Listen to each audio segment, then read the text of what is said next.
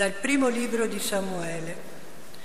Al finire dell'anno, Anna concepì e partorì un figlio e lo chiamò Samuele perché diceva al Signore l'ho richiesto.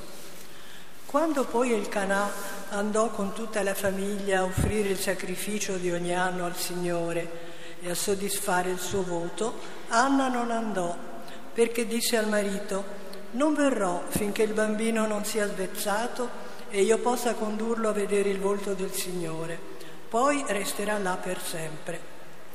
Dopo averlo svezzato, lo portò con sé con un giovenco di tre anni, un'efa di farina e un otre di vino, e lo introdusse nel Tempio del Signore a Silo. Era ancora un fanciullo. Immolato il giovenco, presentarono il fanciullo a Eli e lei disse, Perdona, mio Signore, per la tua vita, mio Signore, io sono quella donna che era stata qui presso di te a pregare il Signore. Per questo fanciullo ho pregato e il Signore mi ha concesso la grazia che gli ho richiesto. Anch'io lascio che il Signore lo richieda per tutti i giorni della sua vita e gli ha richiesto per il Signore. E si prostrarono là davanti al Signore. Parola di Dio. Rendiamo grazie.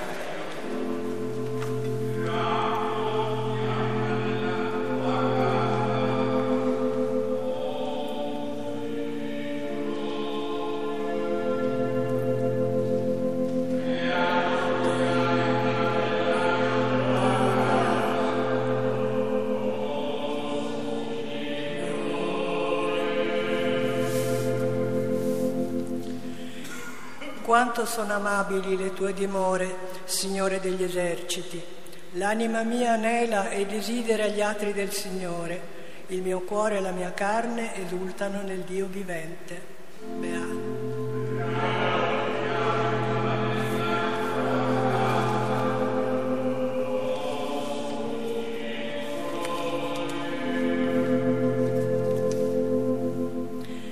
Beato chi abita nella tua casa, senza fine canta le tue lodi. Beato l'uomo che trova in te il suo rifugio e ha le tue vie nel suo cuore.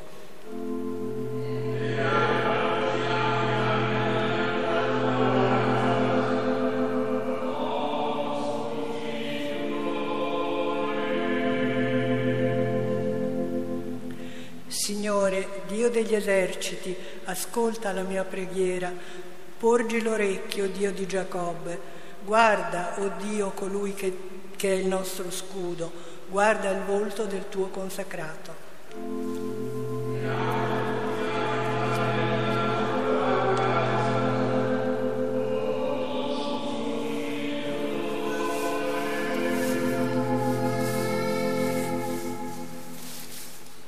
Dalla prima lettera di San Giovanni Apostolo. Carissimi, vedete quale grande amore ci ha dato il Padre per essere chiamati figli di Dio e lo siamo realmente. Per questo il mondo non ci conosce perché non ha conosciuto Lui.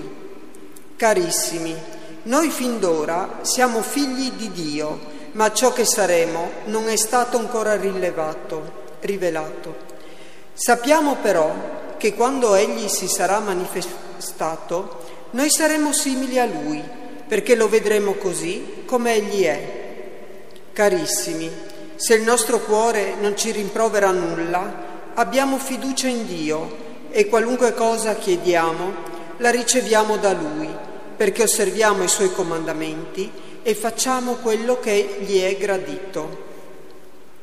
Questo è il suo comandamento, che crediamo nel nome del Figlio suo Gesù Cristo, e ci amiamo gli uni gli altri secondo il precetto che ci ha dato. Chi osserva i suoi comandamenti rimane in Dio e Dio in lui.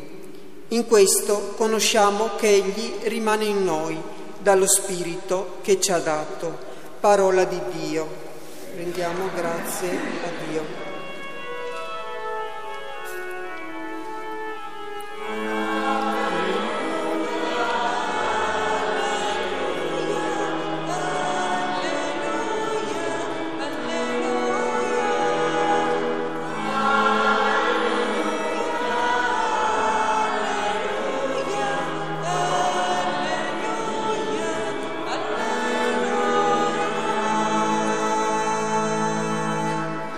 Apri, Signore, il nostro cuore e accoglieremo le parole del Figlio tuo.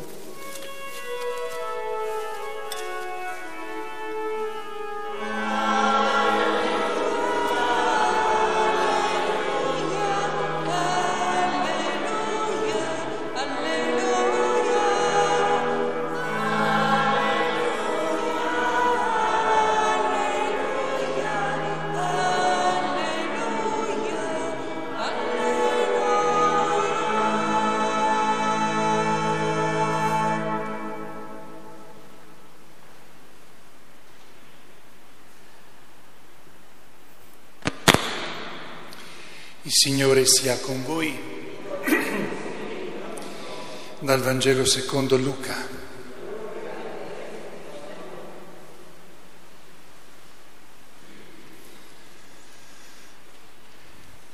I genitori di Gesù si recavano ogni anno a Gerusalemme per la festa di Pasqua. Quando egli ebbe dodici anni vi salirono secondo la consuetudine della festa.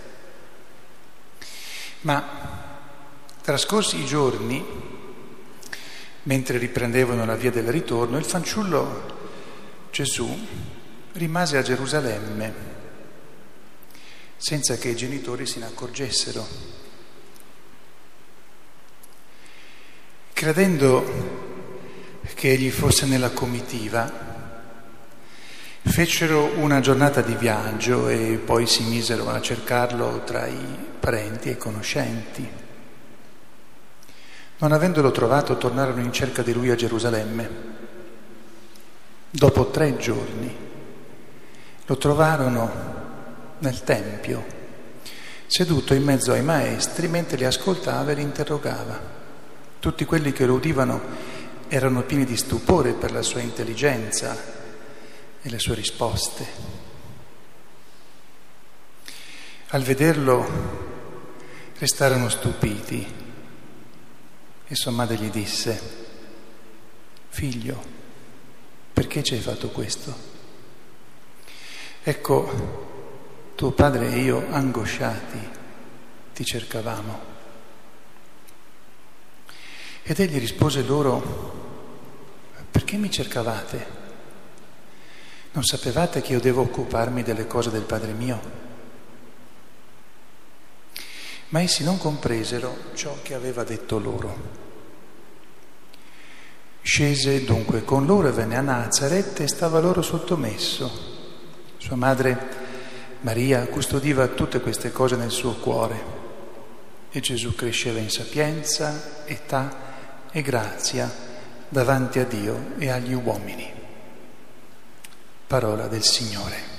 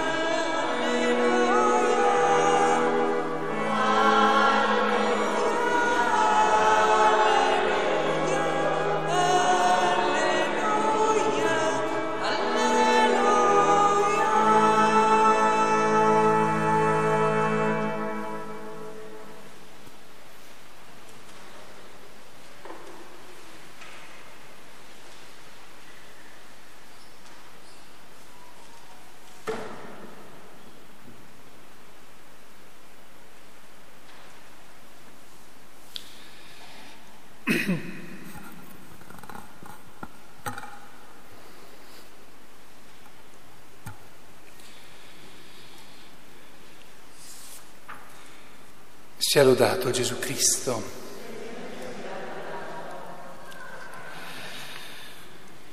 Una prima nota, intanto eh, di nuovo buon Natale che non guasta mai, una prima nota puramente diciamo di lingua, puramente di cultura. Avete eh, eh ascoltato, sentito perché la mamma di Samuele, Anna, chiama, noi oggi diremo battezza, eh, il figlioletto Samuele e dice perché al Signore l'ho richiesto e Shemuel vuol dire che Dio ha ascoltato e noi sappiamo che Anna era sterile E, ed era molto triste per questo, anche per, tra i, i, molti motivi, anche perché nella loro cultura la sterilità era una sorta di maledizione.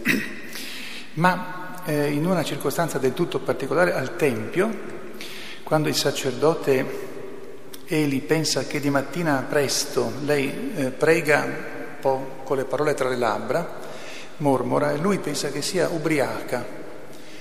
E la rimprovera e lei dice no, io non sono ubriaca, sono tristissima e spiega perché. Allora Eli dice stai qui e prega il Signore finché vuoi. E fa una promessa Anna, dice che se avrà il dono di un figlio lo donerà a Dio per tutta la vita.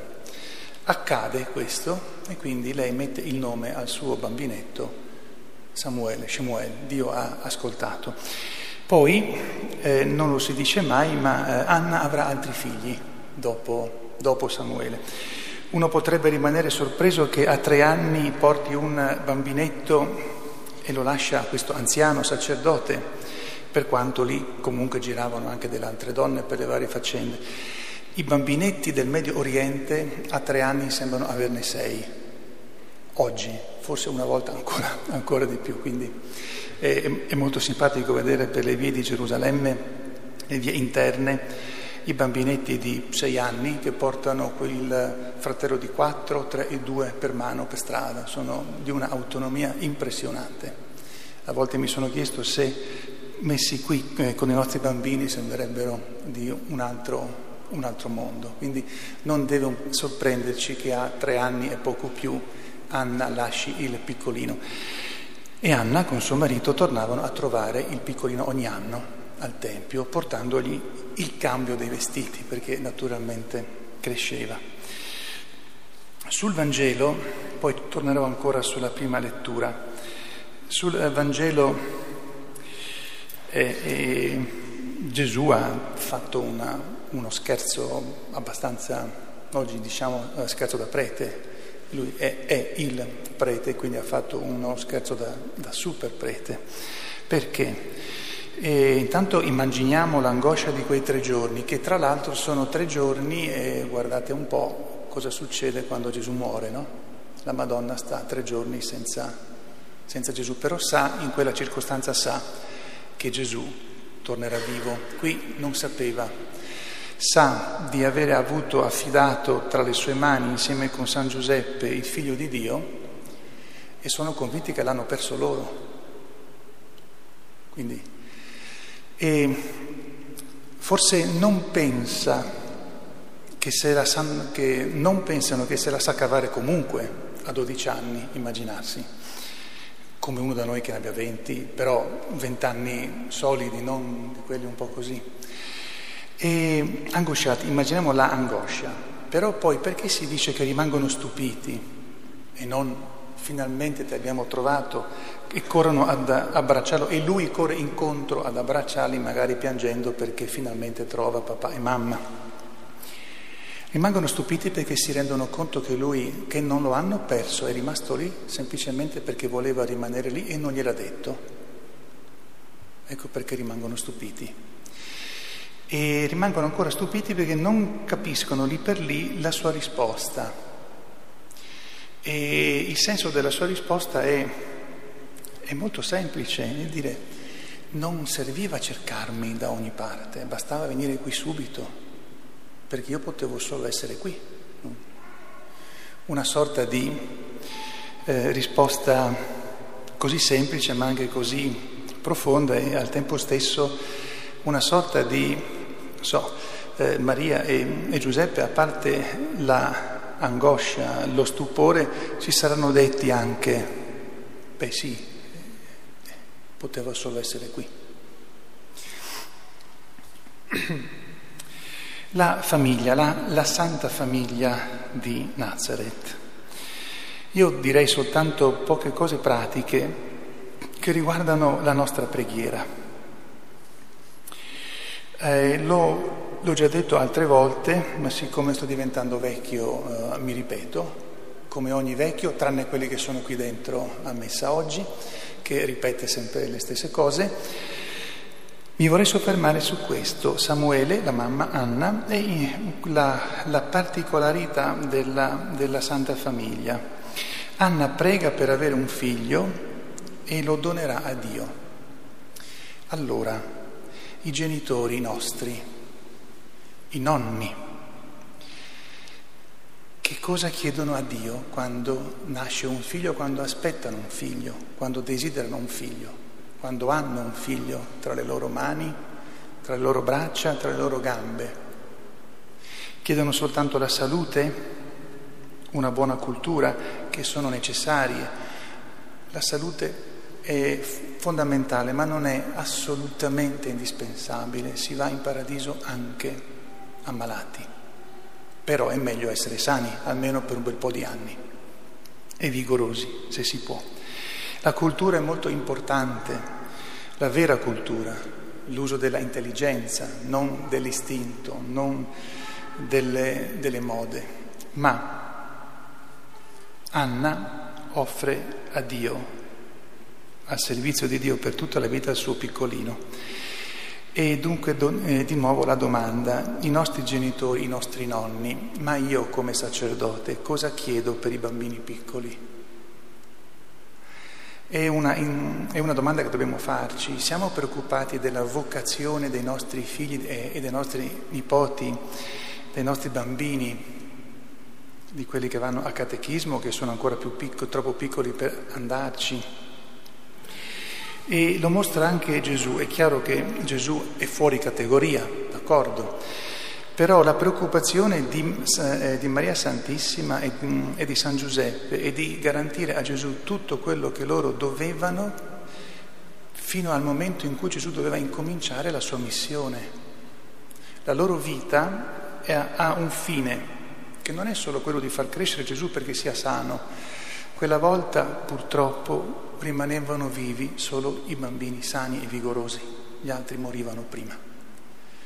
Quando Gesù, prima, poco prima della, del, della sua passione, fa l'ultimo viaggio, sale da Gerico a Gerusalemme, come facevano tanti, sapete quanti chilometri si fa a, a piedi in assetto costante, da meno 400 a più 800?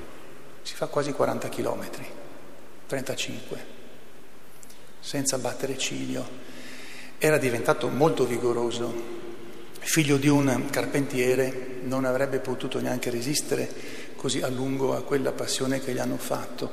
Quella volta purtroppo rimanevano vivi solo quelli che erano vigorosi, sani. Oggi possiamo far diventare vigorosi anche bambini fragili, ma quella volta non era così. Dunque Maria e Giuseppe si preoccupano di una cosa sola, che lui arrivi al giorno in cui incomincerà la sua missione con tutto quello che ha dovuto ricevere da loro. E allora termino per dire, per i nostri figli, per i nostri ragazzi, per i nostri bambini, i nostri nipoti, che cosa chiediamo? Dovremmo pregare per la loro vocazione, perché la loro vocazione, che la conosce Dio, include anche normalmente la salute e la cultura. Eh, diversamente potremmo dare tanta cultura, ma potrebbero rimanere vuoti. Ma questo vuol dire che noi non siamo pieni, perché il bambino, il ragazzo, ha gli stessi difetti dell'adulto, solo che non lo sa. E gli adulti sono quelli che passano i difetti, però possono anche passare le qualità, le virtù i valori, le, le cose belle e come sempre vale per me e vale per voi tutti, io prego in tanti modi che ho imparato man mano, diventando vecchio, facendo il sacerdote, ma alcuni modi li ho imparati e me li tengo e sono talmente istintivi che mi accorgo solo quando li sto facendo. Li ho imparati dalla mamma e dal papà e questo vale anche per voi. Uno incomincia a saper pregare soltanto dai propri genitori o dai nonni. E dobbiamo chiederci questo, se per i nostri bambini, i nostri figli, nipoti, i nostri ragazzi, preghiamo per la loro vocazione, il che comporterà poi anche assicurargli cultura e possibilmente salute. Sia lodato Gesù Cristo.